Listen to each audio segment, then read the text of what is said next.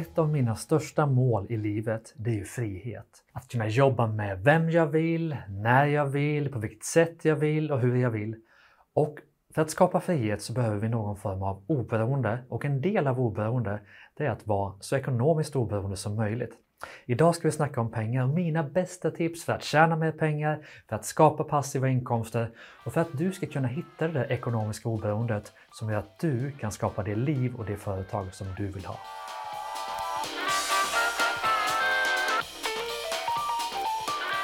Om du vill bli ekonomiskt oberoende så måste du förstå principen hävstång. Hur kan du skapa resurser som tjänar pengar åt dig utan att du behöver göra allt jobb själv? Det kan handla om pengar, det är en vanlig typ av hävstång, bankens pengar till exempel. Det kan handla om medarbetare eller anställda.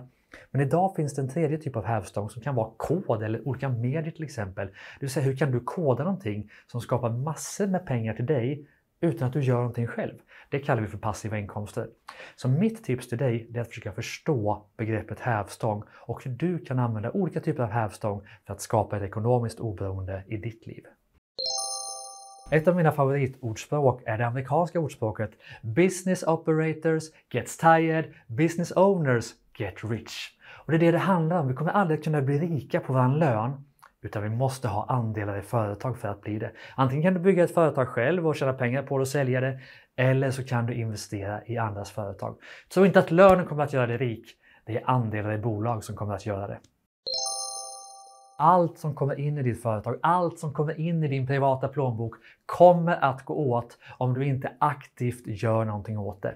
Ett av de mest klassiska pengatipsen är att sätta av 10% av det som kommer in varje månad till sparande och investeringar. Och se till att du gör det automatiskt, så att du aldrig ens hinner se de pengarna.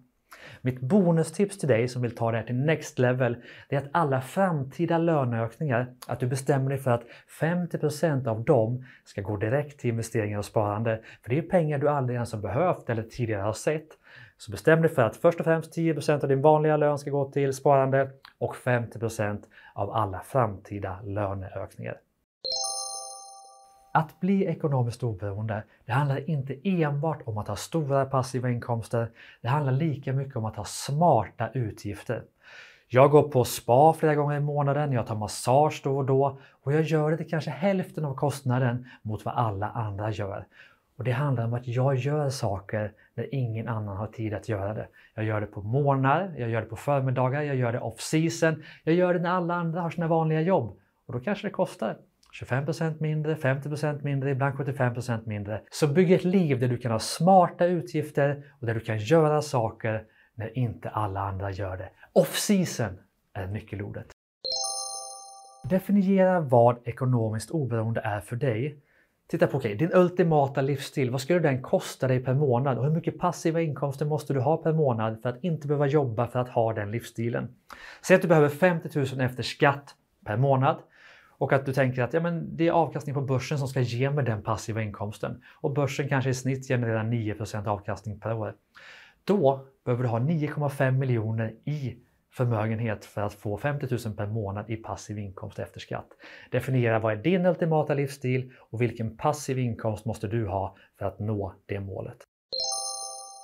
Om du är sugen på att investera på börsen och kanske handplocka några speciella vinnaraktier Tänk om! Inte ens fondförvaltarna kan slå det som kallas för index. Välj en indexfond med låga avgifter och månadsspara varje månad. Det är det absolut bästa på börsen. Däremot om du ska investera i till exempel startups, då är det helt andra regler som gäller. Min princip när jag investerar i startups som är väldigt riskfyllt, det är att uppsidan ska vara fem gånger så stor som den potentiella nedsidan. Det är först då jag väljer att investera. 5 till 1 ratio. Det är min startup investeringsprincip. Att bli ekonomiskt oberoende och att fortsätta vara ekonomiskt oberoende, det är helt olika saker. För att bli ekonomiskt oberoende så måste du ha ett superfokus, kanske till exempel på att bygga upp ditt eget företag. Men för att förbli ekonomiskt oberoende så behöver du diversifiera, det vill säga lägga dina ägg i olika korgar. Och det är därför de flesta entreprenörer är så dåliga investerare. För de fortsätter fokusera på en sak istället för att förstå de grundläggande principerna bakom investeringar. Hur du spenderar din tid har extremt stor inverkan på hur snabbt du kan bli ekonomiskt oberoende.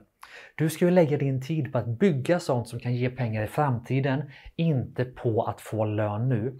Mitt tips till dig är att sätta upp en timpenning som du tycker att du är värd per timme. Och sen lovar du dig själv att aldrig göra någonting som du kan hitta någon annan som gör för en billigare timpenning. Det min vän är ett smart sätt att bygga ditt liv och din tid på ett sätt som gör att du skapar värden som gör dig rik på lång sikt. Var extremt noga med vilka du umgås med om du vill bli ekonomiskt oberoende. Börja umgås med människor som redan har tagit sig dit, som är ekonomiskt oberoende.